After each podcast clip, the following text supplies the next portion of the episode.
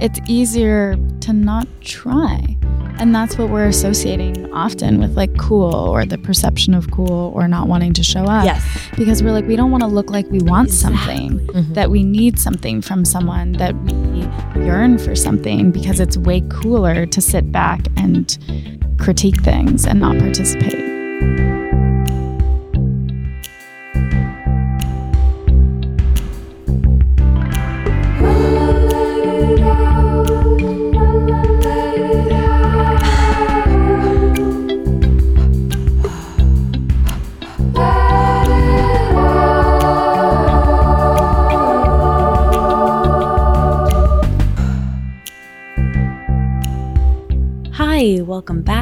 This is Let It Out, my podcast. My name is Katie.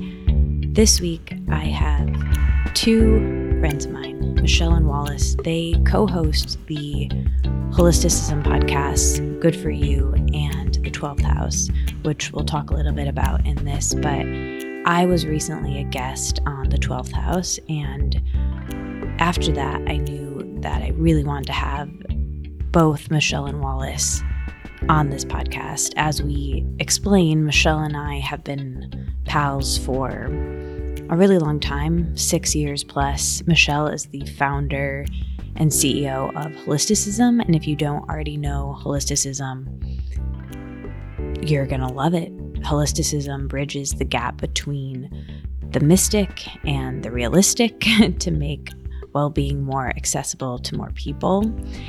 And it's something that I have been a fan of since the beginning, which we also touch on in this, and continue to be. And I've gotten to collaborate with Michelle on teaching multiple classes with holisticism and co hosting events, and obviously being on their podcast. And Wallis works with Michelle on holisticism, and we met through that and we have a ton of mutual friends. She used to live in LA. She just moved to New York, and Wallis is, is newly becoming one of my favorite new friends. And getting to speak to both of them in a studio a couple weeks ago was so fun, and you'll, you'll hear that in just a moment. So I want to get to it as quickly as possible. Thank you so much for being here and listening to this podcast. I love that I get to have conversations like this one that covered everything from regret to how being too broad and general in marketing or in anything, you speak to no one, and how specificity is useful and important and creative. We talk about being what they call it holisticism, squiggly brained people. We talk about breakups and friendship and string theory somehow. We talk about curation versus creation, podcasting as a medium. We talk about the importance of prioritizing. We get into a lot of how they run holisticism and even management and hiring. I loved this episode. I love Michelle and Wallis, and I know you will too if they're new to you. So here is our conversation, and I will speak to you at the end. You know, I saw Michelle what like ten seconds before you gave birth that night. I was telling Wallis about it because I was like, oh my god, the last time we tried to get together, it was like me, Amanda Chase, and Katie, and we're all insane. Like, you know, like not great with calendars. And we Uh-huh. kept like pushing the dinner, pushing the dinner. And I was like, you guys, I'm giving birth next week. Like, we have to meet. Yeah, it was helpful. It was really helpful. You, I, it's odd that you haven't done Let It Out, Michelle. Like even in our many years of, I know. of friendship, I'm surprised. I feel like I have, but I haven't. I know, same. it's really bizarre. And I'm so, and Wallis, I'm so we're newer friends, and I'm I'm, so happy that you're here. I had the best time on the Holisticism podcast, and I get so many messages about that episode. Really? Still, Oh, amazing. well, I was telling Wallis that on the phone last week that I feel like you sort of I had no idea what we were going to talk about. I just Yeah. said yes to anything that you asked me to do. And then it really became a friendship conversation. Yeah. And then I feel like after that, I got like, I don't, I don't know the word. I'll use branded as a, as a lack of a better word, uh, as like friendship expert. Like I got people like, well, as a Ah. friendship, and I'm like, no, no, hard no on that. I mean, I have I have a lot of friendships, and Yeah. I and I, it's because I prioritize it. Maybe because I, we we did a whole episode on this, but it's the relationships that mean so much to me, and mm-hmm. and you know I would choose anyway. But you know I I I don't have a romantic relationship. I don't have a business partner. I live really far away from my family. I don't have siblings, so there's like reasons maybe for that Yeah. but it's really interesting. And then I've been thinking about the concept of friendship so much since that because I think you really brought up something that was inside of my brain. But my friend Crystal pointed out to me that friendship as a relationship is undefined, Mhm. Totally.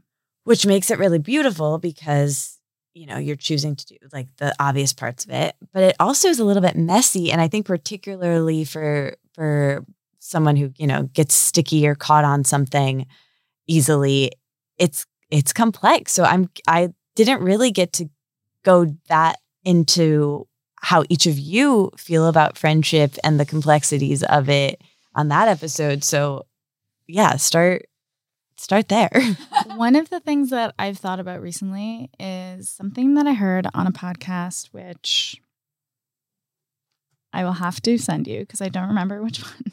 it all becomes a blur. Um, was the this person was talking about how in queer communities, relationships and chosen family have been something that people prior have prioritized for so long because you know it's your chosen family. You might be ostracized from your family. And I do think it's an interesting thing for more like hetero cis communities that are really looking to and dialing into friendship, I think even more. And I'll speak for myself on that because I feel prior to my most recent breakup, I always thought about friendship in a way that was a little bit more like organic and less intentional. And now I think about it as something that is a relationship that takes so much work and prioritization and intention. Mm-hmm. Yeah, I think that breakup for me was a big change in that. Mm-hmm. I think that's. Do you think that's common that breakups make people? I mean, yeah, that's Totally. I mean, trajectory. I feel like when we were talking about this, Yeah. I was saying that I, I had like two big serious relationships in my 20s, one for like five years and the other for three years. And they really took me away from like creating new friendships and relationships. And each time I like edged up on a breakup, I was like, oh, fuck. Yeah. I don't Here have- we go. I don't have any friends. Like I look back in my journals from when I lived in New York and I went through this like horrible breakup and it's like, okay, I'm going to try and become better friends with like this person, this person and this person. Did not happen. But but like it's it's interesting how it makes you realize like maybe how alone you are. Yeah. Because I don't know, a lot of my relationships like the person becomes becomes my best friend Yeah, totally. and who I want to spend my time with and mm-hmm. yeah. Well, all of your needs are sort of uh, connection wise are met if you're spending a lot of time with another person, and then when you're not, you have to diversify your community, which is actually really healthy and good. Mhm. but takes more energy to sustain. I'm having an interesting experience now where I know a lot of people and have a lot of people that I love and and to different degrees spend time with, but Mm. often yesterday it was an interesting example of it where I I was just like, "Oh my god, I'm so behind in texts." Like I have Mm. I Oh woke up with text. two te- people who live in New York asking if they could come and stay with me, which is fine. But it was like two, two people Yeah. separate. Someone from my old job like is in town and wants to hang out. Yeah. Somebody else is in town and wants to, and it, it just, it's fine. Those things all happen, but it seemed to be all yesterday morning when I was already at capacity. Mm-hmm. And, and so all that to say, like when you have one romantic partner, like there's less executive functioning that has to go to managing different relationships and communication because it's just right there. And like anything, it's what you what you put in, you get out, but it, it's it is complex, I think. Yeah, and with I feel like with a with a relationship, you can kind of feed two dogs with one bone when you're like doing your schedule calendar. You know, Yeah. like your social calendar. It's Efficient. yeah, totally. Like I'm getting my hang time with my partner and with my friends. And I do think that kind of cock blocks you from closer relationships Yeah. because you're like a unit, right? And then if something happens or you break up, um, who gets you in the divorce? Mm-hmm. Yeah. I just got coffee with a friend, a new friend last yesterday morning. Anyway, she was just saying that she had been in this relationship for six years and really was needing friends. And I was like, came to the right person. and and she was like, I I mean, exactly to your point, it was that exact thing. She'd been with him for six years and she Mhm. they were all couple friends. And she's like, Mhm. I Yeah. just didn't get as close, even though I would have individual conversations with each person in the other couple. Like I there there wasn't a we weren't able to get as close as I have in the past with other- other people. And mm-hmm. the breakup bit of this is interesting because I think it is common and it it made it just made me remember we were talking about doing something about breakups Yeah. like years ago too. Oh. Yeah. I really wanted us to do a breakups podcast because I like a, a limited limited mini series Series. because Well, we still, Still can. should. we don't. Okay, never mind. yeah, let it out, let it out. Holisticism collab. Love that. You're here to, exclusive. yeah, yeah. World premiere. Yeah, breakups are like so magical.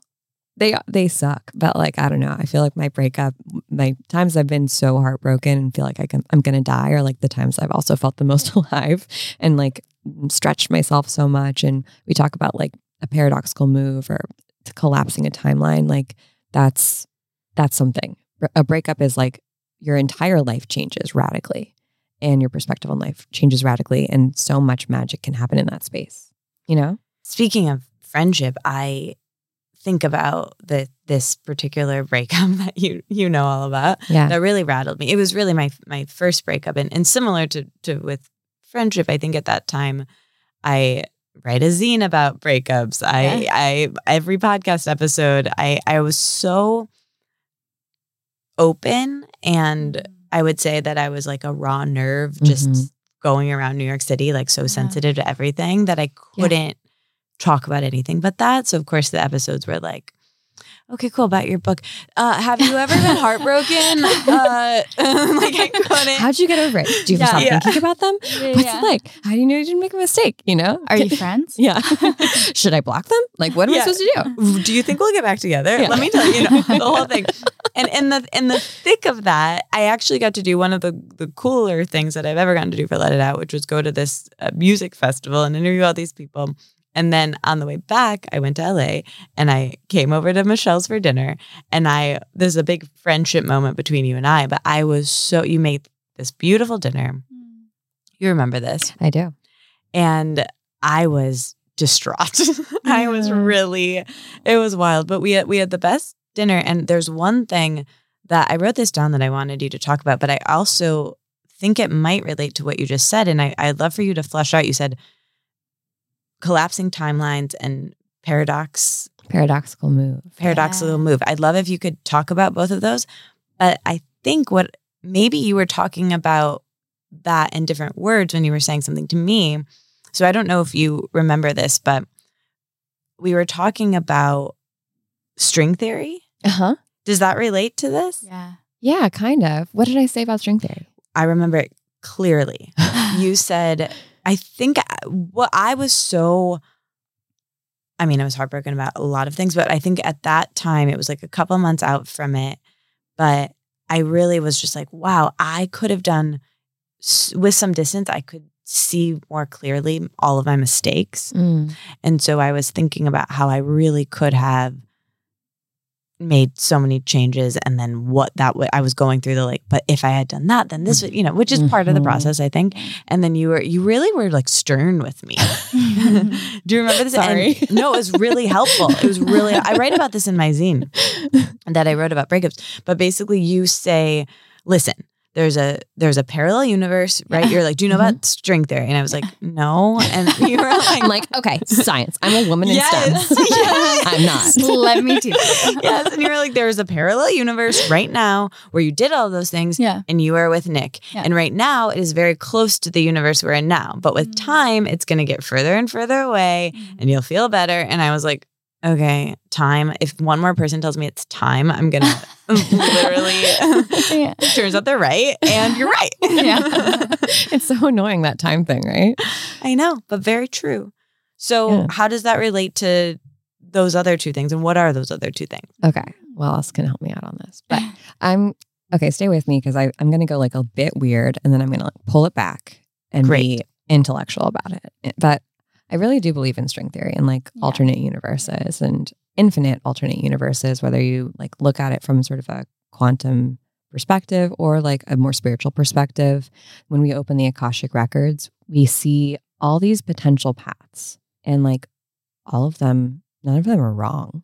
And you can walk down any one that you want. Some are just closer to you than others. Same thing with all these infinite universes where in one universe I I drop my phone on this podcasting table and like all of our lives are completely different. Um, and in this universe I didn't. And in another universe, when I throw it up in the air, it stays up in the air. But that universe is really far away because the universe is chaotic, right? So like that could potentially happen. It's just a minuscule percentage. When we collapse a timeline, I think what we're doing is we're jumping from one universe into another universe or reality. And like there are these little wormholes or like maybe forks in the road that are like almost like in like you know in Super Mario when you can like go over the arrows and they go really fast in Mario Kart. It's like that. It like puts you in a, a new place. It kind of like It's like a jet stream. yeah, exactly. It just like pushes you over. And what quantum leap to me is like when you get somewhere with ease, like taking the hypotenuse, taking the most direct path with like, and it's so simple, but it's also like radical. Like, whoa, I couldn't, I can't believe that like happened overnight and like so easily. And it kind of like defies expectation. And I, I don't know, that's, I like that. I like that, that feeling of like, okay, cool. My, I'm experiencing all these other potentials just on another timeline parallel to right now. Like part of me is somewhere experiencing. I'm like, oh, cool. I've not, Mhm. that means I've never made a mistake because like I'm experiencing everything all at the same time. And it's com- that's comforting to me because like one of my things always is going to be fear, like regret. Like that I'm going to Mm. regret that something went wrong or like I'm going to regret saying this thing to my kid or whatever. Like, Mhm. that I didn't hang out with Wallis more when she was in LA. And we're always going to have regrets. Mhm. Like, even about our best days and our best times, there will still be something where we're like, eh, could have gone better. But that doesn't make it like any less, um, it doesn't like mar your experience necessarily. It doesn't have to. And I like have to repeat that to myself all the time. Like, no regrets. It's Mhm. okay. Yeah. it, it it makes me think a lot of I had this reading when I was breaking up with or when me and this ex were breaking up and the reader was like I, I was trying to decide can we work through this can we make it happen can we make it work and what will life be like if I decide to go through this with this breakup the reader was like well you could stay and that would be totally fine mm-hmm. you would just live a kind of smaller life, but you could have expansion in this life. It'll just be much more difficult. Mm-hmm. And that's a choice. That's not wrong. That's not bad. And I think that's one thing about collapsing timelines or all of these infinite parallel universes is one path might it might just be harder for you to do that career, that relationship, that friendship, whatever. Um, and another path, it might be made easier for you, or it might not exist in that path at all. And I think that can be comforting, Yeah. but also scary. Yeah, and it's kind of like it, it becomes a game of like, well, what do I want to do? What like what life do I want to jump into? Like, do I want to jump into my rock star life where like Yeah. I become a rock star at 34? Yeah. That I was thinking about that the other day because I just turned 34. I was like, what can I not do now? Is there anything that I can't do? No, yeah. just because I'm older. Like whatever. Yeah. I could still be, I could still be an actress, I guess, if I really wanted to. I could like go try and do that. But if I go all down the path I'm going on now, it would be a lot harder. If I like tried to jump into that alternate universe, I think it would probably be a lot easier or seamless. And yeah, I like the convergence of like the spiritual and also like the sort of sciencey out, out theoretical science. Um, and like, I don't know, there are spiritual teachers who talk about archetypes and how we uh, contain all archetypes at all times. And I kind of imagine like in these alternate universes, different archetypes of me or different video game character versions of me with different superpowers and different strengths are like the main character. Yeah. Yeah. Wow. I just, I again, I've said this once, I'll say it before and this same half an hour. You two are so dynamic and articulate. And I mean, that is sort of holisticism at its at its core to me is the combination of the mystical and the practical in this Yeah. way that I really admire and the way that you've always talked about things, Michelle, and you too, Wallis. And God, I have so many questions. I'm getting talk about regret. I'm like already like I hope they come back. We don't have time. Um, but just related to regret briefly, when when I was a kid, you remember those planners that we would get from school? Oh my God, I have so many horrible Yeah. memories of those. Wait, like what kind actual of trauma. planner? Wait, what do you mean? Uh, okay, so we got these planners, Yeah. right? They were to teach you like study skills and to write things down and to not forget your homework. My teachers would, Spiral bound. yes, and they had like a holographic front. Yes. My teachers would give us a Oh, grade on them at the end of the week. So like you had to get it completed. Already my type A, like inner freak is like, oh my God, oh my God. Yeah. And I have ADHD. So like, and I didn't know that at that time. Right. Yeah. So that it's totally against my nature to I used to like write things down on my hand and then it would disappear by the end of the day, you know? And I'd forget Same- about my homework same, and I'd have to like fax my friend Jenny and be like, Can you send over the vocabulary sheet? I'm so sorry. I'm like crying. My mom's like screaming at me. I remember this planner one time I was at dance and my friends played a prank on me and they super glued the pages together of the week. Oh my I- god. I was like, You guys, it's not funny. It's not funny. that, that like breaks my Yeah, heart. this is That's really mean. bad. and they like story. they were just like why why are you freaking out because i was probably like freaking out about this planner and they're like oh my god it's not a big deal and you use super glue in your point shoes so we always had super glue Oh. and uh, just sprayed, sprayed it on there and slapped the pages together as a joke and i feel like i like started crying because i was worried i was going to get a bad grade and uh, Oh. yeah so traumatic but but planners yeah I remember so them. sad. well, all, uh, oddly, my version of them had a quote, like a stupid Oh. inspirational quote at the top. on every Ah. page Mhm. Mhm. Oh yeah. I'm remembering. It's this coming now. back, yeah. It's. Are you the same age as us? Mm, are you guys the same age? I'm 32. I'm two years. Oh, I'm turning. I just turned 32. I'm, I'm 91. Wait, am I 32?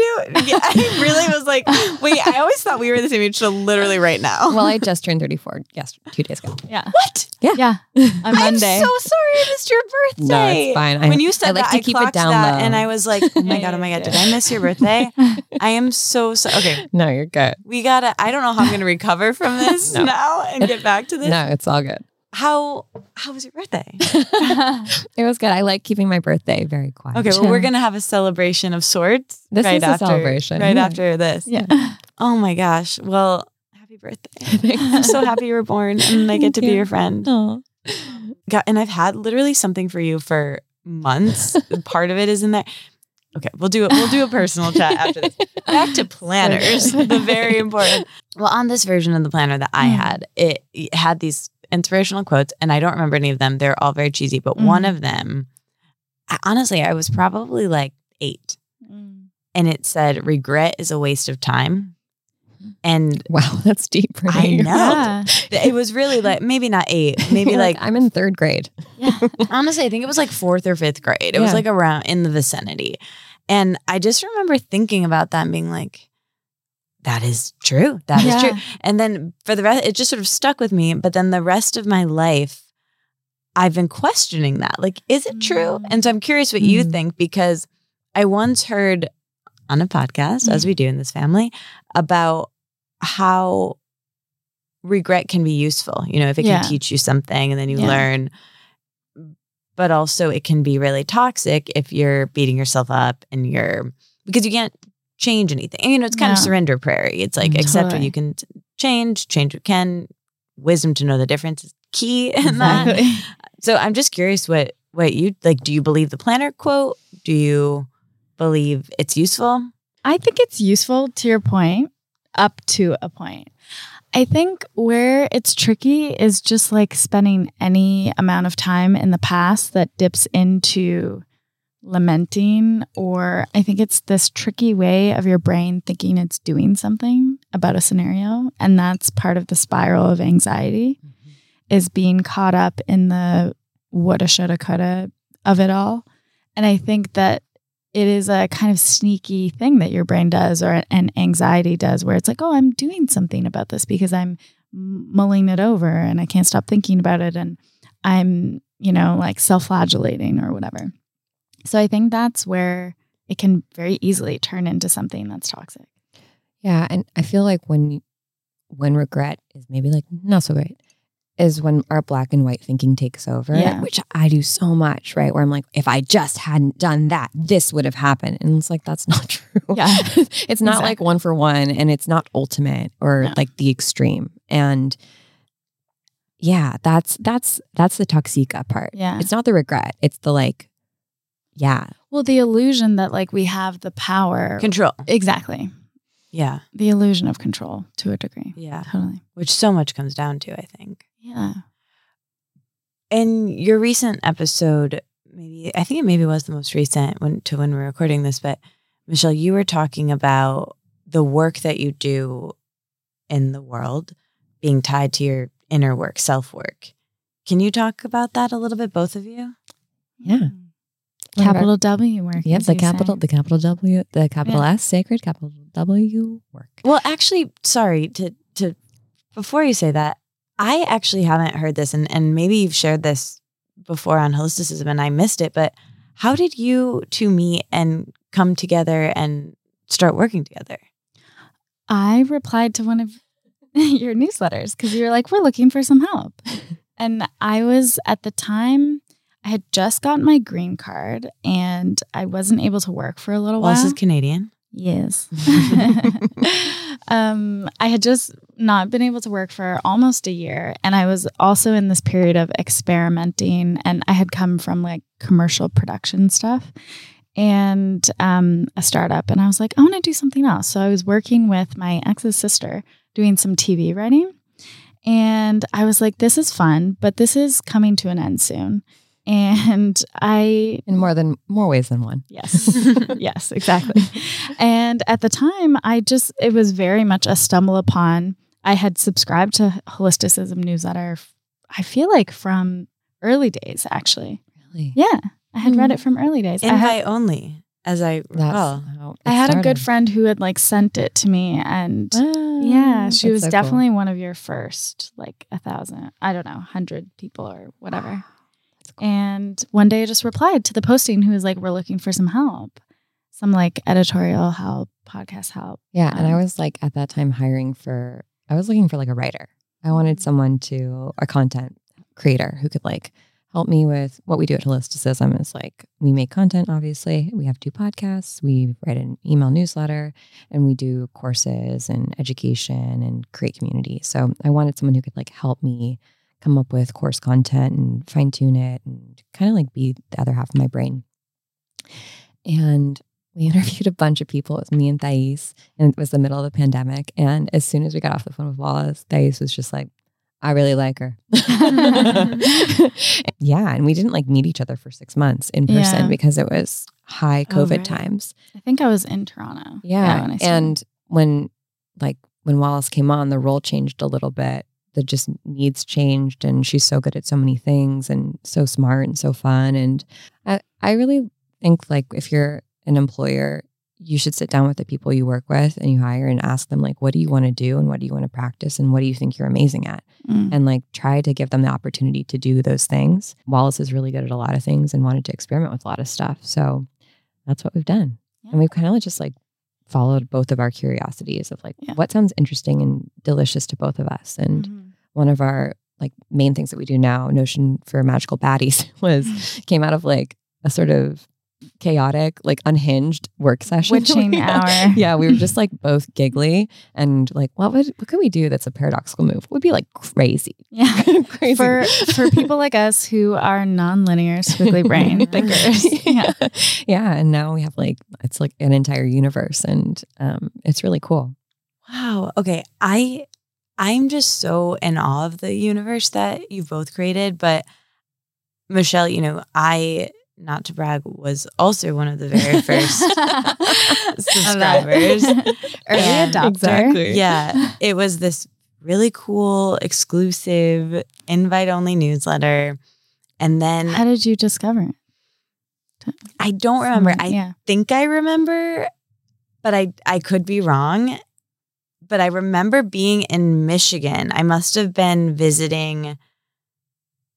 I it must have been like a holiday or something because I was I was, or maybe it was before I even moved to New York. Anyway, I remember where I was when I found it. Like I was at my mom's house. Yeah, because I think you you sent me like a you saw that I subscribed and then you sent me an email. I do you know how insane that is? That I, I I- like Did I that to think about it. I'm everyone like that- manually? yes, yes, crazy person. Like what a psychopath.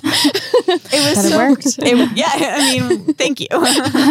yeah, no. The, when I first started holisticism, I it was like basically I made it as difficult as possible for people to sign up, which is stupid. You shouldn't do that. But yeah, you had to like fill out a form Uh-huh. and like tell me about yourself and like why you wanted to join the newsletter list. And then I reached out to like every single person and tried to get a coffee or a matcha or at least talk on the phone with them. And um, I think we probably met in New York because I Yeah. was like, oh, I'll be in New York. We don't have to talk on the phone. In person is always better. And then we met at the wing. yeah. Rest in ah, peace. Yeah. And- now canceled Yeah. workspace, the way. I feel like I was like all frazzled and I was there for investor meetings and just like having the craziest time. And you were just like so bright. And I remember, I remember being like, oh my God, she's got it together. Her like literal book that she wrote is on the bookshelf here. What a cool person.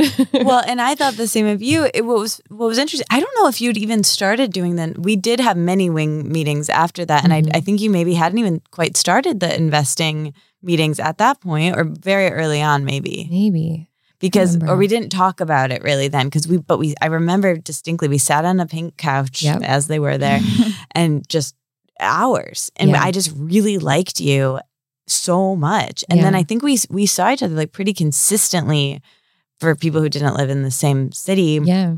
after that we did an event here you were so kind to me with supporting my work and my book and like I'll never forget that and that was so so sweet remember Bonnie was there remember we oh I brought my dog. oh, gee. yeah, that was when we back when we were doing events in person. And yeah yeah. Yeah that must have been 2017 I Oh yeah. think. Really early. Yeah. And anyway, you've just always inspired me so much, but it was really interesting to see.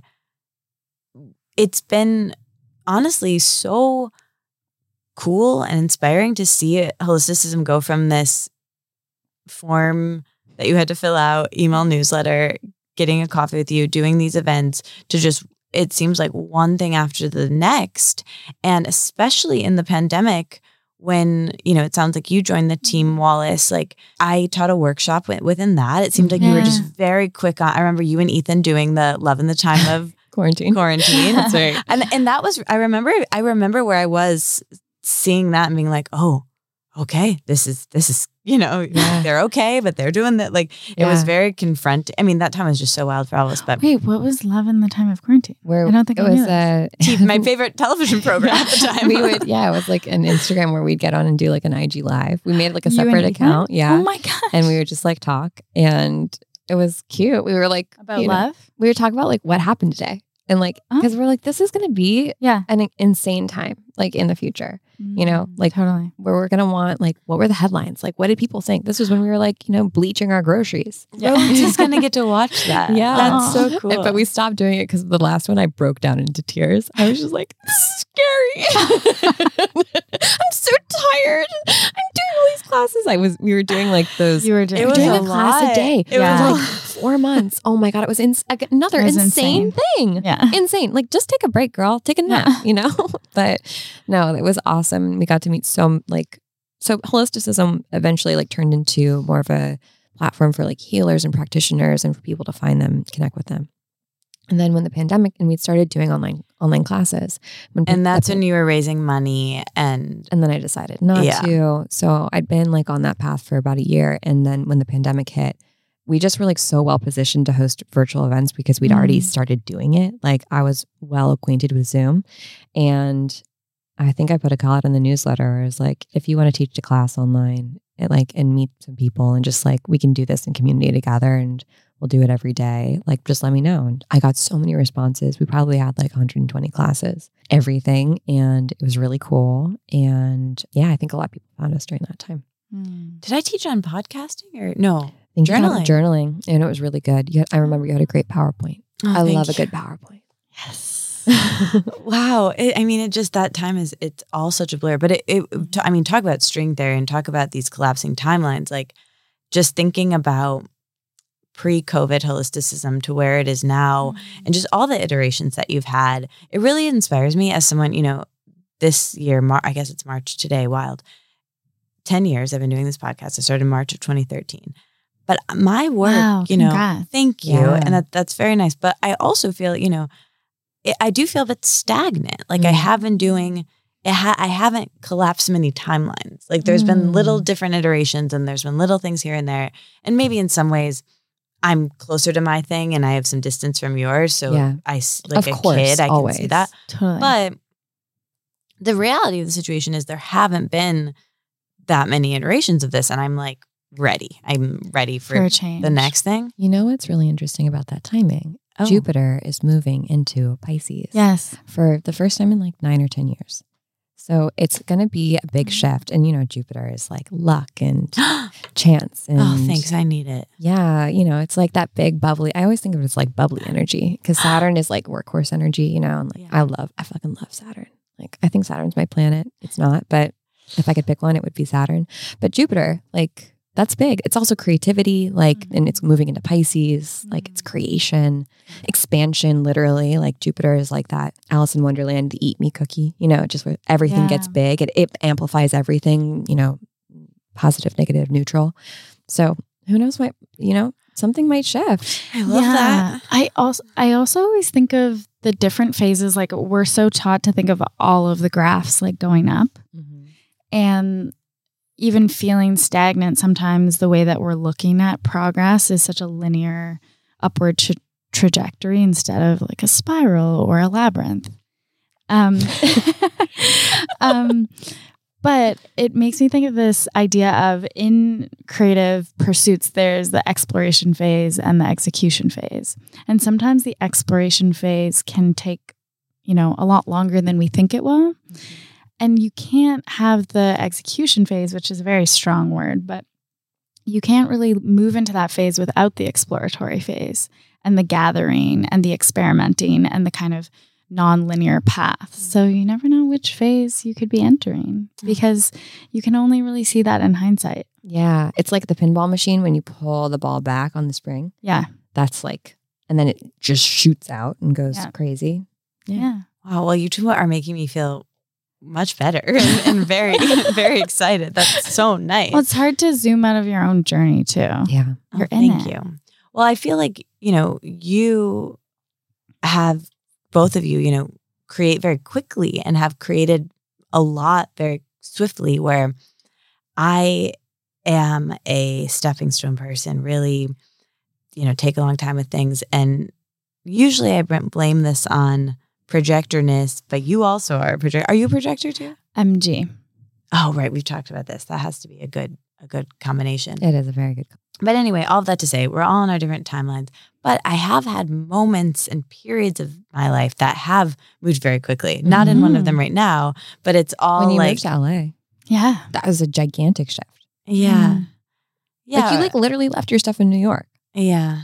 but I'm like, oh, but, but not work wise, but still, that like life wise, right, right, and like right. sacred work wise, like Yeah. in like the work of being a person, like the lessons you learned and Mm. experiences you True. went through, like oh, that was so juicy, you know, like Which will inevitably form inform the next work phase. oh yeah, exactly. Which Yeah. brings me back to my my question. perfect. how do you how do you combine those two so so flawlessly and also this episode was incredible the way you articulated this and the, i'll link to it but it was one of the best pieces of audio i've heard in in Thank you. months it was so that. so good Wallis edited it, so I would sound smart. No, no, no. Don't deflect. was that the one where rose was sleeping on your lap oh, that was that was another one. That was on Creative Archetypes, I think. Right? which i also love Thank yeah. That was great. We love an archetype here. in this episode you were the string theory michelle from then Mhm. was saying how our work that we do Yeah. connects with our you know inner self work or our like greater purpose work Oh yeah. capital would you call that W. capital W work? Yeah, it's got to. Like, what's the point of doing a job? Like, Yeah. literally, what's the point of living and like doing these things? I've been saying this a lot. So, anyone who listens to this, who knows me, will be bored. But when I was pregnant in my last trimester, I just like had this overwhelming feeling of like, oh, we're just like killing time here on down on earth. Like, we're just like picking up hobbies and doing things. And like, sometimes we get so caught up and then we forget that they're like a hobby. We're like, oh, my job, my job is so important. Making money is so important, blah, blah, blah. It's like, no, you're just like kicking around just like go do some stuff, have some fun.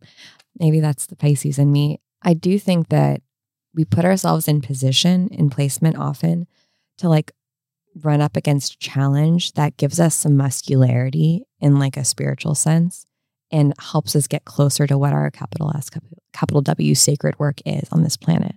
And like I don't know, I think I feel purpose is always changing, but like our work is when we were, you know, little spirit babies, like what we decided we wanted to learn, um, or what we, d- we decided we wanted to experience in this lifetime or practice.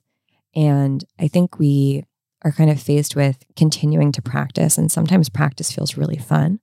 And sometimes practice feels like horrible, you know, like ex- excruciating. And what I love about building businesses is that you often don't get to like you can't avoid the lessons. Like you're just confronted with them Mm. and much more than I think we are like in personal situations, or at least for me, because I feel like in my personal life, I can like run away from something. I can like ghost someone who's being annoying or um, avoid a situation that's like causing me discomfort. But when it comes to my work, like I can't like not pay invoices. you know, Mhm. like yeah. I guess I could, but like, n- no, I, I feel like a different standard of responsibility. And that like continues to kind of push me in learning what I'm here to learn. I don't know. Does that make sense? Yeah, totally. What do you think? Another way we hear that talked about a lot right now in less spiritual terms is related to burnout. And that when we're not, you know, doing work and living our lives out day to day in alignment with our values, then it's like a fast track to burnout. And I think that's similar with, or it's the two sides of the same coin with sacred work Mm. and feeling fulfillment. Because if one of your main values is, let's say, learning and education, and that's how you derive pleasure and meaning in your life, and you're in a place where you don't feel like you're learning what you want to be learning or being challenged, then you're not going to feel engaged. You're going to feel dejected from your work and uninspired. And I think that one, when you get into that situation of like pushing to make things happen every day, mm-hmm. that's when the burnout happens. And I feel like those those are very similar, and we just kind of speak about them in different terms sometimes. Yeah. And for, for, you said like, oh, you're both really creative and do a lot of things. And I think it's because we only do things we want to do. Like we only do things that we think are fun. It's Honestly, so hard to be motivated as a squiggly brain person to do anything that you're not interested in. Yeah, it's really like in our work, we talk about it a lot. Like we just had a we had all the team together um, for our quarterly meeting, and we're like, what doesn't feel good? Like, what do we not want to do anymore? Yeah. And we just had this really successful event, and everyone was like, I don't know if we're an event company. Yeah. like that wasn't super fun for us. So we'll do you know one or two here and there, but I think that. Um, another business would be like, well, it's a great business decision to do events. People want them. They can make us money, and but for us, we're just yeah, it's not not for us right now, at least. Yeah, yeah. What is the team look like and how has that evolved for you, Michelle? Because you started out that newsletter was just you Mm-hmm. and you were excited about the future of holisticism and then next thing I knew, I swear there's a there's a full team. And what have you learned about yourself through Oh my gosh. leadership? So so much. So yeah, it was like a one woman show for the first three ish years, and then I hired Thais to help me manage the community because I was just doing everything myself, and that was awesome. And then halfway through the pandemic, or six. What does that mean, manage the community? She basically was like in our Mighty Networks community. We have a pretty big community there now. And she would help people who joined kind of explain holisticism to them, help with like customer service stuff. Like, I have a question about how to find this class because, you know, that stuff really can, like, I'm sure you can relate. It really bogs down your day. And also for me, it made me like really resentful, even Mm. though there was no reason for me to be resentful, but projector energy um, because it's not how I want to spend my time. Like I don't want to spend my time answering questions where like the answer is an FAQ. Mm-hmm. Um, but Thais was amazing at it, and Janelle, who is now our, our like community lead, is amazing at it and loves it. Like yeah. really shines doing that.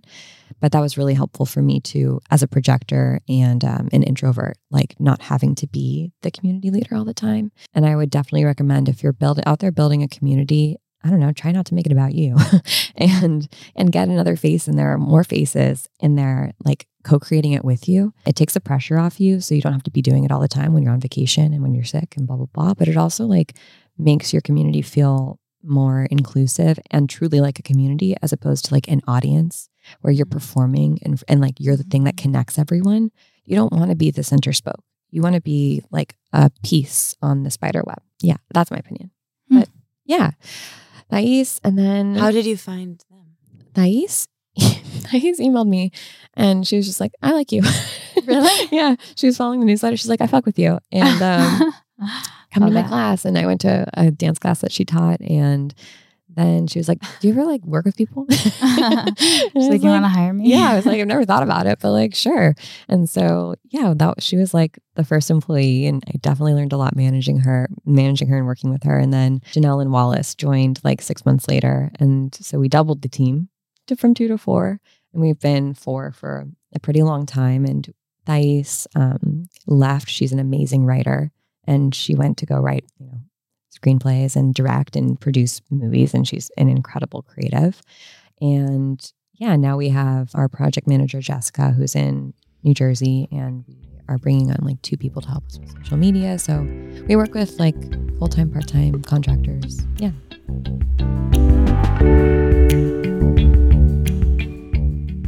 This week's episode is brought to you by Cured Nutrition. You know how I feel about Cured Nutrition if you've been listening for a while, and that feeling is incredible. I really, really love Cured Nutrition. I've worked with them for years, and I'm happy to report that they have so many different products. I'd love to talk to you about all of them, but I want to focus and prioritize one of them right now, and that one is called Rise. It is a nootropic formulated by Cure's very own in house clinical herbalist, and it contains a blend of lion's mane, cordyceps, rhodiola, ginseng, broad spectrum CBD, and that's it. And it is one of my favorite products to use. I initially started taking Rise by by Cured Nutrition because I wanted to reduce my caffeine intake a little bit. I didn't want to have so so much coffee and what's nice about Cured is I don't get the jitters when I have this product rise, and I don't also have to have multiple coffees or midday coffee, and it increases my ability to complete my daily tasks. And I really love it. It's very useful and there's so many things trying to steal our attention, and that's why I'm very thankful for this supplement that I find incredibly useful and I love a lot. So, right now, Cured is extending an exclusive offer for you, the listeners of this podcast. You can grab Rise for 20% off using the coupon code Let It Out at checkout. That's 20% off with the code Let It Out at checkout. This is a blend again of functional mushrooms, adaptogens, cannabinoids that will leave your brain on fire, but in a good way, sort of fire. You can do your to do list and get it all done and, and more, more on there. You can keep popping things on there. It's it's really great. Lion's mane is good for mental clarity. Cordyceps, it actually helps with oxygen utilization. So it's used by many endurance athletes actually. And then of course CBD aids in balancing everything that's in it, right? It, it balances it all. Ginseng improves concentration. That's a classic. It's just incredible. And I think you'll really like it too. Again, the code is let it out for 20% off your order. Thank you so much, Cured. I've loved you for years and I love you today too. This week's episode is also brought to you by Rethinking Wellness. I love this new show. It's by my friend, maybe your friend, friend of the show, creator of the podcast Food Psych, the classic podcast Food Psych. If you don't already know Christy Harrison, she's been on this show a couple times. She's going to be on the show again. She's my good friend. She's also someone who's really helped me. She's a registered dietitian, a journalist, and the author of the books Anti Diet, which was published in 2019, and the forthcoming book, The Wellness Trap, which comes out on April 25th. Get yourself a hard copy, pre order it today. Trust me, listen, I got to read an advance copy, and it's incredible. I learned so much. She's starting a new project. It's a podcast, a new podcast. It's going to continue the conversations from her new book, which explores the connections between diet culture and wellness culture and how the wellness space became rife with scams, misinformation, and how it can inadvertently lead people down a path of disordered eating and harmful behaviors. I'm one of those people. Happened to me. And it also gets into how the shortcomings of the conventional healthcare system make it so so many people, so many of us are vulnerable to false promises and how we can actually find true well-being within all of that mess. On her new show, you'll hear from people who have learned to navigate this tricky landscape, including scholars of wellness culture, experts on media literacy, critics of social media and the attention economy, and people who have fallen into the wellness trap and begun to find their way out, including her and including me. I'm going to be interviewing Christy on that show about her new book. So subscribe wherever you listen to podcasts so you don't miss an episode and you can hear my interview with Christy there. For new episodes every other Monday, get transcripts as well. You can just find it very easily by visiting rethinkingwellness.substack.com. The link will be in the show notes. Very happy this exists. Lastly, a little plug for one of my own products and something that I made, which is a course, a workshop.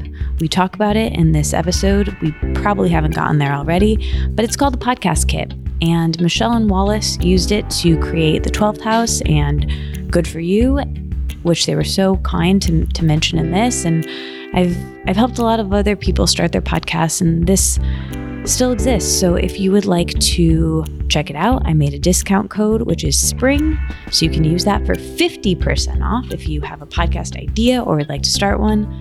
Check it out.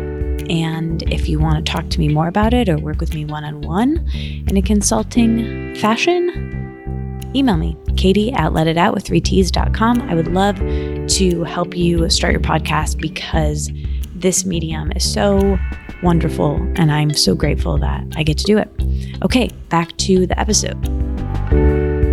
What have you learned about, I mean, both of you with working with teams, but did you like read a bunch of management books? Did you, you know, you seem to be very good as a manager and leader? I don't think I'm uh, I think I work with like amazing people who are really self motivated and make it incredibly easy to like quote unquote manage. And I don't think I'm like a very good manager naturally. Like I know I'm not. And I think you got to know your skill set. Why do you Why do you think that?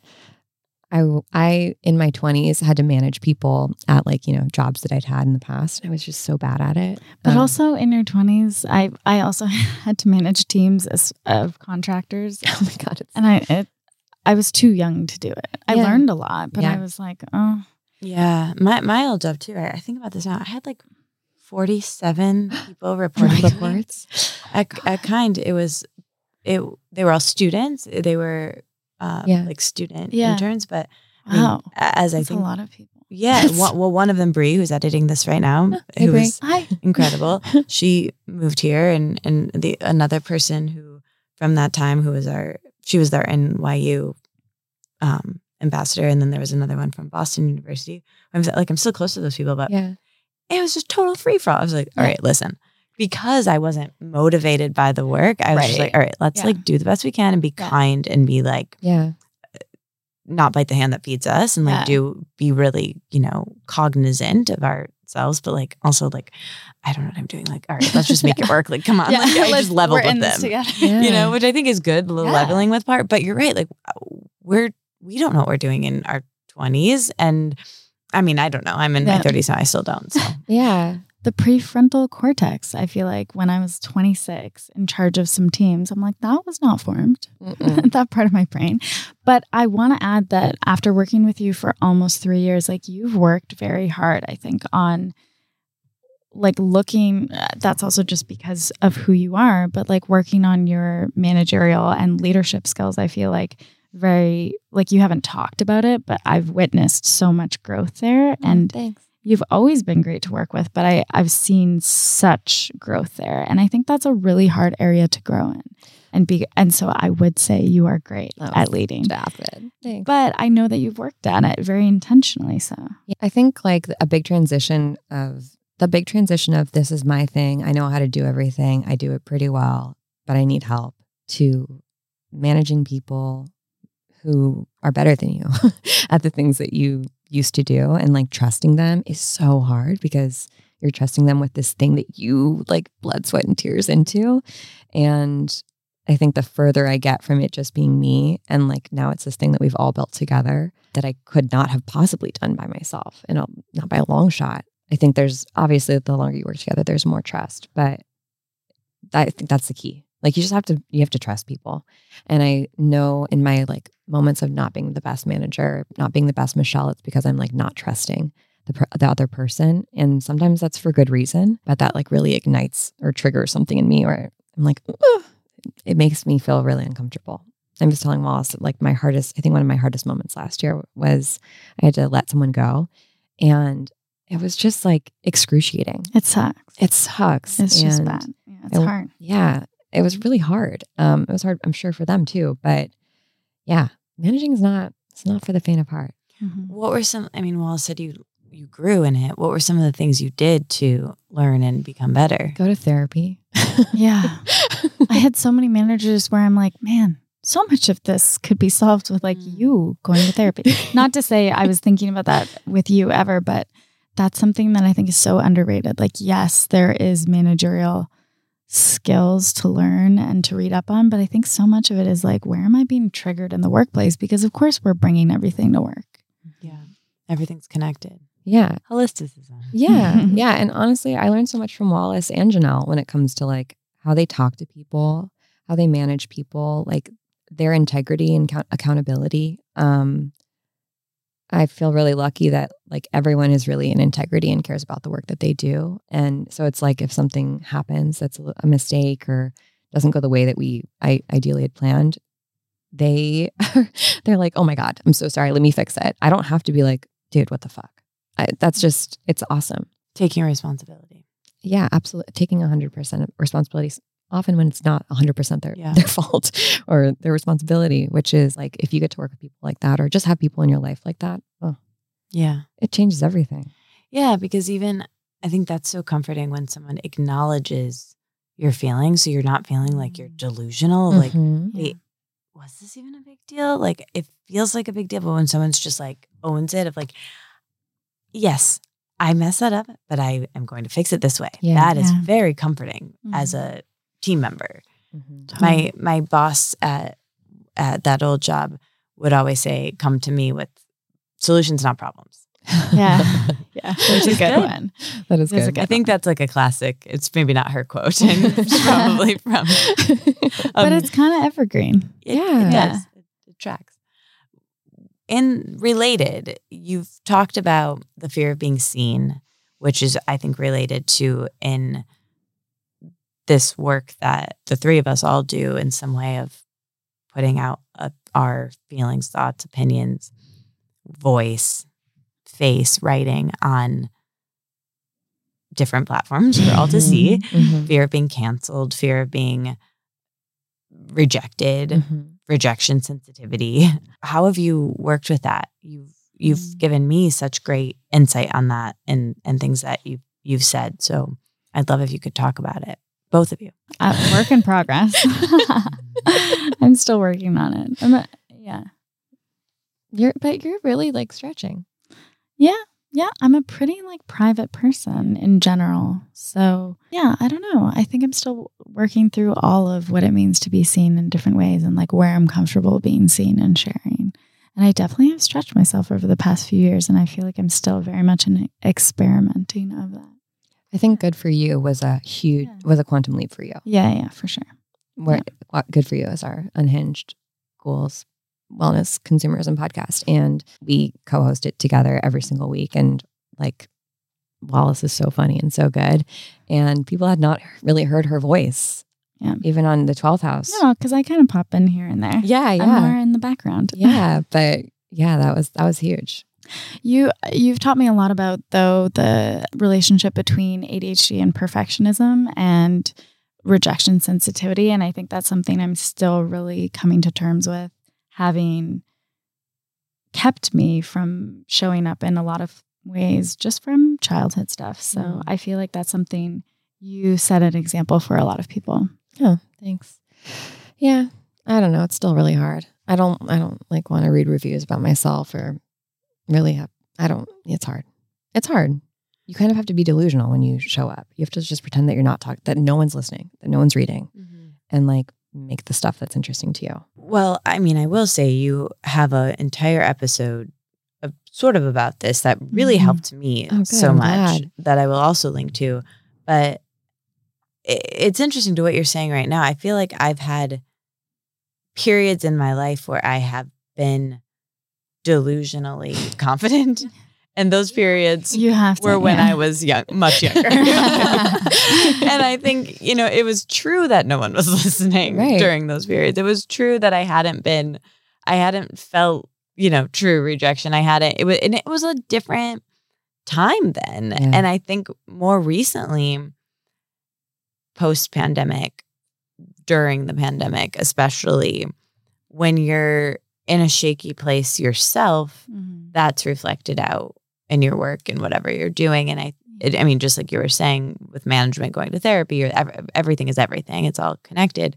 And my big thing around the being seen thing is is more related to this perception of wanting to be cool, wanting to come off Mm. cool, which is just makes me feel like I'm in high school and Mhm. it's a popularity contest. And I am really ready to let that one go mm. and just Yeah. embrace of like, I'm warm, I'm earnest. Yeah. This is what I've got to work with this time around. I'm never going to be this elusive, mysterious being and and trying to just lean into that. But then at the same time, there was a, that was part of it, but there was also this part of it of like, I am doing the best I can to learn all I can. And I'm pretty malleable. Like if you know, I've said this to you before for sure, Michelle, and, and maybe you too, Wallis, but I am perceptive on people and and seeing patterns, but take a really long time to learn. But if someone tells me something, I retain it quite quite well.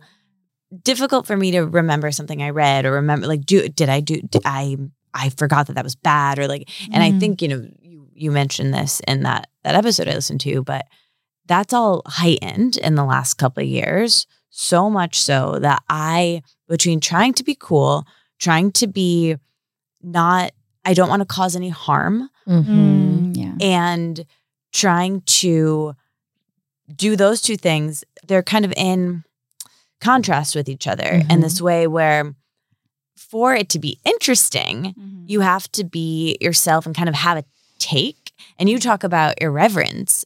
And I'd love if you could talk about that because to do that, it's, you know, there's so many things happening at once to that I've honestly been kind of paralyzed and stifled, so stifled by it that I think that's where a lot of my stagnation comes from is Yeah. and you mentioned this so eloquently in that episode where you're like going bound down to the root of where the fear comes from. And it's like, okay, well, if this, if I do something that hurts someone's feelings, like that's horrific. And I don't want to do that. I don't want to cause harm. And I still need to do this because it's the thing that I do and I need to make money and I need to survive and I need to, you know, and to the point of Yeah. what you said when you were pregnant. Like I had a similar thought the other day where I was just like, as as both of you know, I work at a shop in my neighborhood one day a week, and I was feeling really fearful about money and where I am in my life at my age blah blah blah. But I was having a great day. Like it was, I was feeling that, but also Mhm. feeling something else at the same time. Which like it was sunny. I was in LA. I was I was like I love my life and my friends. But I was also like I just want to stay. Like because I was liking it so much, I was like, yeah. oh my god, it's all gonna go away tomorrow. Am I gonna have to, you know, worst case scenario? Like I this is amazing. What's going to go wrong? exactly. Totally. But but it was also just sort of like I like it, but uh, how much can I keep doing? You know what I mean? It was a, a lot of things at once. But then I was like, oh, I c- could sort of zoom out and see like like you said when you were pregnant, like, oh, okay, I'll I'll just I'll work at another shop or I'll be a waitress or I'll like I don't have to do this or I'll Yeah. because I think I don't have another full time job I would want to do. I really don't. Yeah. I'm sure you know if someone wants to. I I don't like I don't know Yeah. what that is because like you, it didn't work for me. So I ended up doing this other thing. I didn't know why at the time, Right. but you know. So so anyway, all of those those things come together, and how are you managing that the that sort of fear? the fear of it all going away or Well, getting canceled. Or, Yeah, yeah, or like, even just some you gave up. You gave so many great tips in that of like Mm. managing your nervous system for Mhm. that. But I think I think back to kind of like a general brand narrative thing, which I do think is really applicable, is if you're trying to speak to everyone, you speak to no one. And even when you think, of, or I think about my favorite films or novels or pieces of art, they're always hyper specific. In their specificity, they are, they become that much more relatable. Mhm. And if we didn't have those things, I, I think about all of my favorite pieces of art and where I would be without someone sharing that extremely personal experience and how sad it would be if we didn't have those voices. So sometimes that helps me move past those things. And also that we are not in control of other people's reactions. And it's again like a fallacy of our desire to control everyone's interpretation of us. And it's really not none of our business, but also we actually have no control over it. Yeah. And I think like it's always helpful to look at yourself. And I look at my relationship to creators or people online or podcasters and whatever, people that I like really support and listen to. And I don't always like them. and I definitely don't always agree with them. And sometimes I think they're annoying. And I don't listen to their podcast for a while. And then I jump back in. I'm like, Yeah. great. Okay, cool. This is this is awesome. Yeah. Or I liked you a lot better before. Now we're like in a neutral phase, and that's okay. Yeah. And that's just like life, you know? And it honestly has nothing to do with them and it has everything to do with me. And they couldn't control that. They're just like doing their thing and I'm responding to it. I'm sure there's tons of people that feel the same way about what we do, about what you do. And for sure, if I got caught up in that, I would just would never make anything. Yeah. Like I'd be like, well, what what would make you like me? What if I talk like this? yeah. What if I talk in a higher pitched voice? Yeah. Like, what if I don't say the fuck word? Will, will that make you like me more? I, I just, I honestly can't keep that in my brain. Mm-hmm. yeah. I can only focus on one thing at a time. Absolutely. yeah, and it, it cuts off connection Yeah. if you're because you're in your head doing that. Like an example of this is, I've done this with a person where I'm like, Yeah.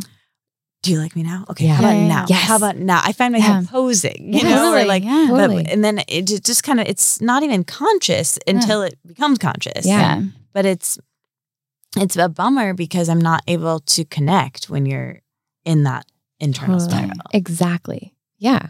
What about with marketing? I mean, and you are so what it seems to me good at it and you always have been and you're Thanks. you're so yourself and then as the team has grown and and and Wallis you too and everything that that you two have done like what's your greatest lesson on marketing and and and putting yourself out there and the rejection that comes to that I think what Wallis said about the specificity and like Mm. not trying to talk to a million people. And I, we really subscribe to non coercive marketing um, and like not being a douchebag. Um, I think, and not like triggering scarcity in people and making it fun. Like you can kind of like secretly market your work by like making content that's really interesting and that speaks to people because all a, all a business does is it solves problems for people. And generally, if you're a business, you have a solution. And like, it's kind of rude of you to, to gatekeep that solution Yeah. from others. You know, so many people are afraid of being salesy. Like, Mhm. that's what a business is. like, we all have to make money. But why is it so embarrassing, like, that we have to make money? You know what I mean? I've been sort of living in that, right? Like as you both know, I had this podcasting course and I would live launch it. we had used some, it to help launch this podcast. Yeah. which makes me so happy. It's a wonderful you were course. so Yeah. I, I I wrote this down too. You were so kind to mention it and be so supportive of that course. It still exists. That It's very real. Mhm. that really was so I'm so happy it was useful. And I want to talk about because you far you my star students you have far exceeded anyone. I mean, it's in- it's incredible to to watch and to have even a small part of like you know, planting the seed of podcasting to you too. Like that's truly, I love this medium so much Yeah. and getting to see you two in it and grow and like I now get to listen to your thing through this, you know, it's incredible. I feel like now online courses are po- in a post pandemic Mm. internet very different than what they Oh, were yeah. in 2016. Yes. Yeah. It felt They so were so cheesy in 2016. yeah, and it felt so snake oil salesman-y and I just couldn't really do it. But I but I figured out a way to be like, I made this weird thing. You know, I made this like very silly video that you probably saw where it's like Mhm. how to produce a podcast without really trying. Like it all had to be like done with a little wink of like Yeah. I'm in on the joke. And then I just stopped marketing it because and and as you know, I have other other kits and courses and I just I haven't marketed them in in a long time in in years because talking about them and putting myself out there of like buy my thing. I would like you to buy my thing. Capitalism please buy my thing. I like couldn't i couldn't do it. And it wasn't that it was inauthentic. It wasn't that i like you know didn't believe it. I worked really hard. I'm like in the red from it. Like i but it was some sort of shift in my brain. And i think it goes back to the the coolness thing. It was like i don't Mm. want to be perceived by other people as salesy. Mhm. where you just said it's like you, you that's part of it Yeah. it's literally it's like kind of the main part of it Yeah. Everyone has to do it. Right. Like pretty much everyone has to have a job and make money. Yeah. And it's so funny that we're like embarrassed of like, oh yeah, I have to make money. Like, I, I don't know. if it works, but I was thinking about this related to, comedians and actors. If they if they were like, I don't feel like I should audition, you should just know I'm good. and you should just hire me and pay me. Right. But think about how many comedians spend years like Mhm. putting themselves out there to be rejected, to workshop their jokes, to be vulnerable, or like actors spending years not getting auditions because it's like that conversion rate of how much are you going out for and related to how much you'll get asked back for. Same with I think sales. We we talk about that a lot and you've helped me reframe that a lot. Yeah, failure tolerance is a big Yeah. thing with with selling because if you really think about it, if you have a 10% conversion rate on something, that's a really high conversion rate. Like really high. Most businesses have like 1%, right? That means that 90% of people are rejecting you. Are like, "No, Yeah. thank you. No thanks." Okay. So if you So called wild. if you called 90 pe- if you called 100 people, only 10 people would pick up. Yeah. And I don't know, like reframing it as you actually have to fail a shit ton in order Yeah. to be successful. Like, okay, great. I have to trip across those failures in order to Yeah. get where I want to go. And there's nothing embarrassing about that. That's just like, that's life. Mm-hmm. And it is easier in a way to not do any of that. It's easier to not try. Mm-hmm. And that's what we're associating often with like cool or the perception of cool or not wanting to show up. yes Because we're like, we don't want to look like we want something, Exactly. Mm-hmm. that we need something from someone, that we yearn for something because it's way cooler to sit back and critique things and not participate. Yes. And I think like a cool reframe maybe to consider is with non coercive marketing, basically you're just inviting someone, right? You're saying, like, here's this thing that I made, and here's why I think it's really helpful. It might be good for you if you're this type of person. It's not going to be for everyone. Like, in fact, it might not be for you, even though like you're the type of person I made it for. Here's why you should buy it, but here's maybe why you shouldn't buy it. You make a decision, go for it. Yeah. Like, I think when we try to preemptively decide for other people, that's when like number one, like we're con- trying to control everything. And that's where we get into trouble. But also, like, we're not respecting other people and their free will. We're stealing that opportunity for them to make a choice away. And that, in a way, when we were talking about like pathways of life, we're stealing that like opportunity where they could potentially have like a quantum leap or like Mm. jump into a new timeline for themselves when we don't like offer them the choice. Like, yeah, which door do you want to take? Mhm. I feel like I could that bit Yeah. is like a script, you know? but but the No, thing it's is so it's so true. I think that the way that I was marketing my course when I have marketed things like that, I I physically cannot do that that I mean we send each other memes and you know you Yeah. post on the close friends list sometimes like this really cringy things that I've I've seen that I haven't in it. I mean, can you see me doing some like sort of like even when I was doing it, it was this like I made this thing like you know ex- a version Yeah. of that, less eloquent. Yeah, I, I- sometimes like we're apologetic about the things that we Right. made. Like, Yeah. yeah, you know, I just like made this thing and whatever if you want to buy it, like just okay. Yeah. That's- sorry, that's sorry where that I I like am. I'm Yeah. making space and like that I made this thing and it's so loud and I know that you're like distracted by other stuff. It's like, dude, if that's your sacred work, why be apologetic about it? Yeah. That's what you're here to do. That's Yeah. fucking cool. That's cool. Yeah. Like being cringe is cool, right? Like being Yeah. just so deeply uncool is actually what's cool. We talk about this a lot of it's not a personality to hate on things. it's more fun to have fun and be interesting mm-hmm. and interested. Mm-hmm. And I think in so many ways, I feel like you've done this through your podcast, is really being extremely interested in so many different things and having really interesting people on because of your varied interests and like your multidimensionality. And I think that's what makes people attracted to you and your work, not the like standoffish, like, ooh, I'm not going to say what I really think here. Mm-hmm. There's a movie. Have you guys seen the movie Liberal Arts? No. Oh, no. It's basically about this. Like you, Hmm. people think it's cool to. I mean, it's not. It's not at all about this. There's a scene in the film. wait, wait, scratch that. Yeah. It's actually the opposite. um, but but it is interesting how there, there's a line in that that movie that Mhm. always sticks with me where somebody was like, "You think it's cool to hate things, and it's not. It's mean." And I that always stuck with me. Yeah. But I want to go back to something you you said, Wallis, about related to this, but about trying. And I think this goes back to like 90s slacker music culture of like Mm. yeah, I just I'm not going to be on the major label. Like I don't, I'm selling out. Like that kind Yeah. of that sort of. It's very antiquated to the internet age that we live in now, but I think it lingers a little bit in the art world. In it's so different with music now. Like to make money being a musician is completely different than it was Yeah. with record labels in the 90s. But yet, I, as a person who's not a musician, has this sort of, and even as you brought up actors auditioning, I, I thought you were going in a different direction and talking about the way they would market their films. Like how Mm. how sad would that be if someone was like, Yeah. you know, I don't want to. No one wants to maybe do the press, but you do it Yeah. because it's part of it. Right. And I think there's a model of, you know, getting advertisers where you are promoting their thing and then you Mhm. fund your work that way, which is primarily what I've done totally yeah. most recently.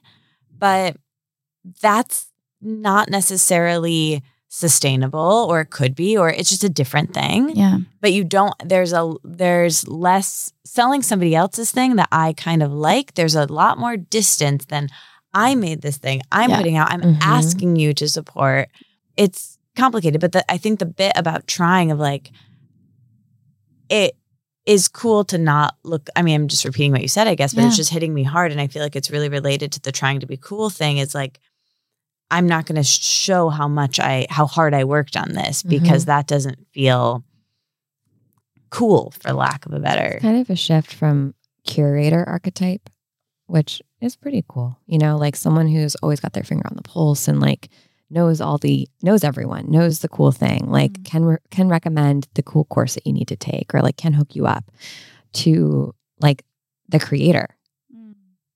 I think a lot of creators hide behind curation and are afraid to put out their own thing. But it also feels really cool to make something. Well, and I think it's moving into a different age or era Yeah. and I think for for all of us and you know I'm I've just known you longer Michelle, but when we were talking 6 years ago on that couch in in New York, it's like TikTok didn't exist, or may, I didn't know mm-hmm. about it, right? Yeah. Or No, TikTok did not exist. You're right. and I mean, I still don't have it Vine downloaded on my phone. around, yeah, Vine. Yeah, remember Periscope? Oh yeah. Oh my god, yes. I mean, all my, my point is, it's like what we're doing. Now, just thinking about newsletters, Yeah. right? Like I was thinking about it so much preparing for this. Of like, what Substack did for newsletters Oh yeah. is so fascinating to me. And I had this thought where I was like, wait, wait, wait, wait, wait, wait. Isn't this exactly what the internet was in like 2012? We just called them blogs Yeah. Yeah. back then. Yeah, no, exactly. And they you could get it in emailed to you, but you just also save them.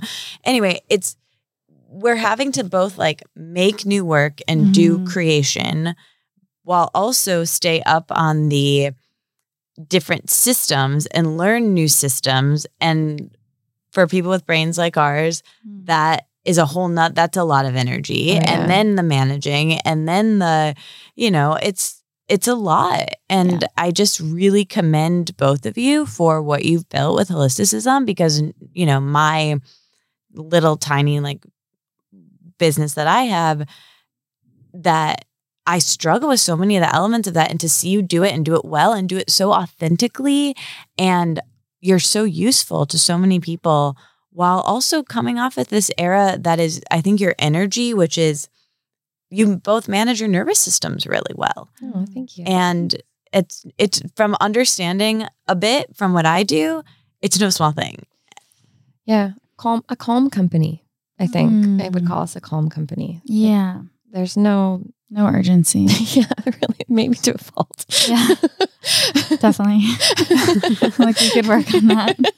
yeah, and there's also like But it doesn't look like that from the outside. You do so much. yeah, but there's so many failures. Like there's Yeah. so many We've- failed. I Oh just my don't see those. I There's such a graveyard in our notion of like we archive projects that like are done or that we just never that never took off. there's so many. There's so many Yeah. things, you know.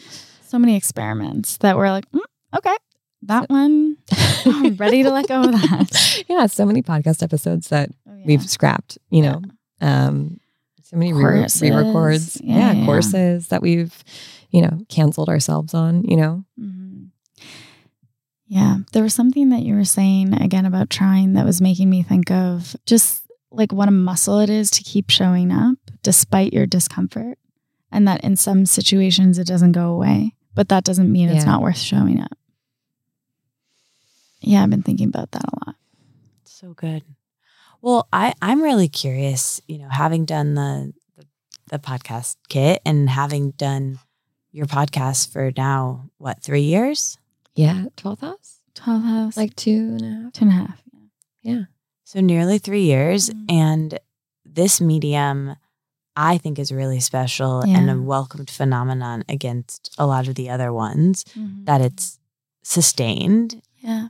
And because I think it's an older concept, which is connection and talking and storytelling. Like radio. Mhm. Exactly. And even, you know, pre radio, Yeah. just telling stories and talking to people is really cathartic. So I'm just so curious what it's been like for for both of you and what you've learned, what you've liked about it, what's been annoying about it. Ooh. Well, while I tried to start a podcast like a year before Wallis joined the team, and it it's there's probably like four episodes that live on my computer that are horrible. Where I'm like. I'm playing sure the playing the the synth. Yeah. like, yeah, like as, as my sound effects. That's um, Cool. That's, can we bring that next time? yeah. Wallis. We've tried. when we first started, we like didn't know we didn't know anything, and I was like, "Oh, I'll just record some sound effects as like transition." They're so bad. yeah. We learned a lot about sound quality Yeah. over the time. I think it sounds cool, but oh well, well, this has made it awesome. But what's annoying about the podcast, I think, or that we've learned, I mean that method sounds cool. but it does sound really cool now. I think, just consistency. yeah. Like showing up. I would say we're pretty good at that in general, but and planning ahead. Mhm. Like- planning ahead. Yeah. and really like trying to bring big thoughts. Wallis came up with a like genius sort of format of every month we focus on a concept and like kind of creating a series within that. Um, so there's a through line for a couple episodes to kind of like nourish people on yeah on a lesson, and I think that that's been really cool to just be able to go deeper. A lot of podcasts do that. I'm like, not the most original idea, but No, I mean this one doesn't, and uh, honestly, it should. I'm literally like over here, like okay, and uh, everybody in on the themes. I think we. I feel like it was a necessary container where we're like, we could get Oh, we real out there with, totally. with no through line. Let's just. And mm. sometimes we still do that where we're Yes. like, what if next week we record this? Yeah. like, what if we talk about dinosaurs? I know it's a left turn, but yeah yeah i think i still i love the medium so much i think my love for it has grown i think consistency to your point can sometimes prove i think tough when to your point, Katie, there's so many moving parts that go Mhm. into making a podcast, promoting it, getting the word out, having guests on. Like it requires so much context switching Yeah. that I, I think that that um, marathon can be hard. Just to like not take a break and then be like, when should we take a break? Yeah. And I think with other types of content, at least for me, like writing, I can procrastinate it to the last minute. You know, Yeah. I can literally write the newsletter and then send it out five minutes after I've written it. We can't do that with a podcast. We can't like night before do it. Mhm. We've we've ha- we have in some situations, but it's not an Not ideal, ideal. not an ideal move. So yeah, just taking a little. I think the forethought that's a challenge, but also fun because developing concepts over time, like chewing on them, you know, and like letting them brew and simmer, like that's, oh, that to me, that's so fun. Like I want to stretch my brain and kind of rock on a concept for a while. And so often you don't know what you think about something until someone asks you Mm. or until you have to articulate it, right? Like you in friendships. Now you're an expert. Yeah.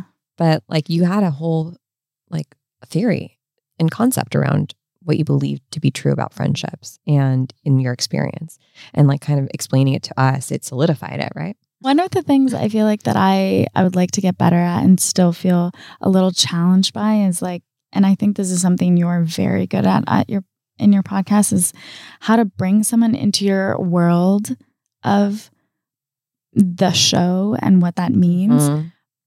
but also really let them be themselves and let them let their true nature shine and i think the dance between those two things of what's the energy and the vibe of the show what's the show about is this guest going to be a good fit for that but also how do we let them just be themselves Yeah. and meander i think that's a really like fine balance that is sometimes hard to strike I think my divorced parents trying to always Yeah. be like social chameleon like i can fit into okay we're we're this type of person okay i'm i Mhm. embody Yeah. that i'm at this party i'm embodying Right. that like uh, trauma response if Yeah. we call it we'll, Yeah. we'll call it that i think that suits Totally. me well to do yes what I do. So whenever anyone comes in, it's like like I'm interviewing you two this morning. I know I know you I know you both pretty well and Michelle I've known for a long time and we're Yeah. we're close friends. This evening I have a friend who's someone who lives in the neighborhood. He's a musician. He's, he's very cool. But I'm going to be very different with Mm. Kale Yeah. this evening than I am with you. But I'm also going to I'm not going to be unrecognizable right Yeah. but I see what you're saying. It's this, which, you know, I think you both do very, very well. But what I'll say about that is it takes a lot of energy. yeah yeah And that's like the last thing I'd love to to talk to both of you about is energy management. Because Mm. to your point about writing, like we've all heard writers say, I don't know what I'm thinking unless I start writing. Mhm. And I have felt that way. I mean, I wrote a whole goddamn book about journaling. but I I really what I mean is I don't know what I'm thinking until I start talking about it. yeah, Yeah. And with podcasting, you know, in a Steven Pressfield sort of resistant sort of a way, I don't have any resistance to doing this because there's another person there. Mhm. yeah. Where writing is a solitary thing. Mhm. And so as projectors, we don't make our own energy. So we're, you know, Mm. constant like I'm gaining so much uh, energy from this right Mhm. now. Yeah, yeah, And it's all Wallis. it's all Wallis. We're just like plugged into you. No, I don't have any energy. I'm a projector too. I beg to differ. I get so much energy from projectors. Maybe, maybe it's all all Yeah. We're farce. just I mean, bouncing off each other. You know? yeah. I, I there's a I went to a, a party last night and I saw this video earlier in the day about introvert extroverts, which we've all Mm. heard of. Like extroverts gain energy from social interactions, Mm. introverts get depleted from them. I think I'm right in the middle where I need if I'm by myself too much Yeah. to start to feel Same. Yeah. Yeah, yeah. you know and it's anyway all of that to say like both of you seem to manage your your energy quite well even though you're constantly even the you know your cadence wallis like in a work because i met you like in a work context and then Mm. now i think we're like i'm getting my season pass on friendship and i'm like all in and you're the coolest person ever It's true. um, Guys. but you the way that you conducted yourself i really admire and i understand like how I can just see it all very clearly how you two work together. And I was just, yeah, it's, it's been lovely like being in your world. Like we've just been emailing about different projects and setting up different things and, you know, which, you know, we'll we'll do because we are people who are who collaborate. And I really admired how you've done business in this in this really casual but precise way. Mm. And but I know that takes a lot of energy. So I and and Michelle, I've seen you do that countless Mm-hmm. Yeah, times of organizing events with me. And I'm just remembering we did another thing at your we did a live at your house. Mhm. Was that about breakup? Ah. that was summer solstice. Oh, that was fun. Yeah, that was really fun. I think it was honestly about it was about working with yourself. Oh, cool. We've done so much. I'm having trouble even Yeah. remembering, which is so like beautiful. And Yeah. I'm really grateful for our friendship and our collaboration, like all from the silly internet that we have such an in person. I don't know. I'm just feeling really fulfilled by it all, but energy. I think as a team, like we don't really we don't like want to work all the time. Like we want to go have lives. We don't want to be in meetings. We want to have flexible hours. Like now more than ever, I want to be on my computer less. And one thing that I like that we do is we pick our top three most important things of the week. Mhm. And then we try to do those things and get them accomplished. And it doesn't sound like very much, just get three things done. But honestly, just figuring out what the priority is, like that's that's 90% of the work. Like, okay, I have to, I want to do a podcast with Katie. What's the priority? Get the date. That's Mm. it. Okay, now what's the priority? What are we going to talk about? Show up, whatever. I think that that makes a like mountain of effort and work feel much smaller and like m- more doable um, and saves you a lot of time too and energy. on like a very personal level, moving to LA, I think has been one of the biggest teachers for me in managing my own energy and connecting to that and not distracting myself from the kind of like sometimes hard lessons in that. do you mean moving to New York? No, moving to LA. I moved to LA in 2016. So, yeah, spent almost seven years here. And I think Toronto and Montreal, where I had lived pr- just before that, are kind of similar energies to New York, smaller, not as intense. But I think spending more time alone here and being forced to kind of just reckon with things that I think in other types of environments, I would just distract myself with mm-hmm. busyness mm-hmm. that I think that's helped me a lot in just general energy management on a large scale. Yeah, you know your energy really well, and you know like mm-hmm. sometimes it'll be a I can't, I can't record this today because I'm just not like I'm not I don't have the energy behind me, or I'm gonna go actually I'm going to an office because like I need to go get some stuff done and put my head down and like be around other people.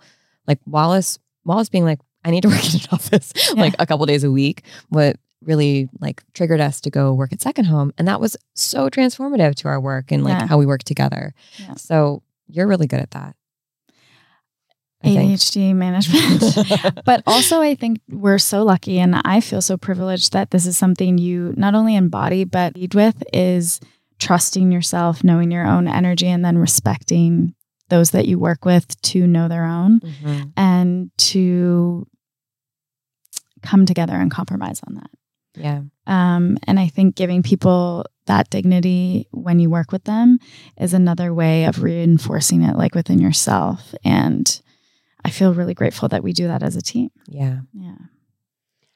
I love you two so much. I have pages of more notes and I didn't get to ask about motherhood. I didn't Oh get my there's so many things. do two. Do you Yeah. mind? Can you just for my anxiety, Yeah. for my Oh my rejection God, sensitivity, just tell me right now that we can do more? Of course.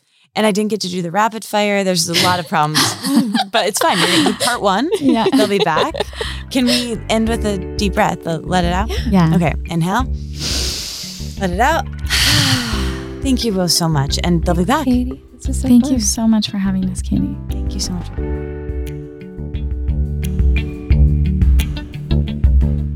Thank you so much for listening to this episode with Michelle and Wallis. Go to Holisticism immediately. If you are new to them, I am so happy that I get to be the one to introduce you. Dive in head first, dive in deep, belly flop on into Holisticism. They have classes, they have workshops, they can teach you everything we need to know. I mean, honestly, I need to dive in. I need to learn a lot of what they have to offer here. I'm on their site right now 14 days to 100K, the art of crafting magic words. Listen, I'm going to get in on that. Notion for magical baddies. Uh, that sounds incredible. The 12th House podcast, Good for You podcast, the Holisticism Hub, where there are so many free classes. It's very accessible. I'm sure my class is in there. Listen, this isn't going to be the last time you hear from Michelle and Wallis. They promised they would come back, and I'm going to make sure that they keep that promise. Can't wait to have them back. Also, we didn't get to talk about so much. You know, Michelle is one of my close friends. Her and Ethan, her partner, my friend, had a baby recently. We didn't even touch on that. The, the baby's adorable. She doesn't show him on the internet, but not to brag, I am on her close friends list. And let me just tell you, very cute baby. Not that, you know, not that that, it's neither here nor there. It's just as a fact, I'm going to tell you, we didn't even get to talk about really what changed in her life and, and being a mom. And, you know, I know she'll come back. I know Wallis will come back. And in the meantime, dive into their content, listen to their podcast, subscribe, leave a review, support them, sign up for their email list. You know, their, their Instagrams are, are in here as well. And I'm so grateful that you're here. I'm so grateful that you listen to this podcast. If you like it, please share it with a friend. Let me know what you think. This podcast has an Instagram. It's Let It Out with three T's. It's also me. My name's Katie Dalebout. If you're if you're new here, I have an Instagram as well, and I don't have a TikTok. So, you know, if you have one, good for you, honestly. And let me know what I'm missing. Have a great week. I'll be back next week with a new episode. This podcast is edited by my friend, Brianna Bain. And sign up for our newsletter. It goes out every week, so to speak. it's called the Let It Out Letter. And if you want to get updates, that's a really great way to get them, as well as essays from me and links. And it's a great way to keep in touch. So, talk to you soon. Again, very grateful that you listened to this podcast. Bye bye.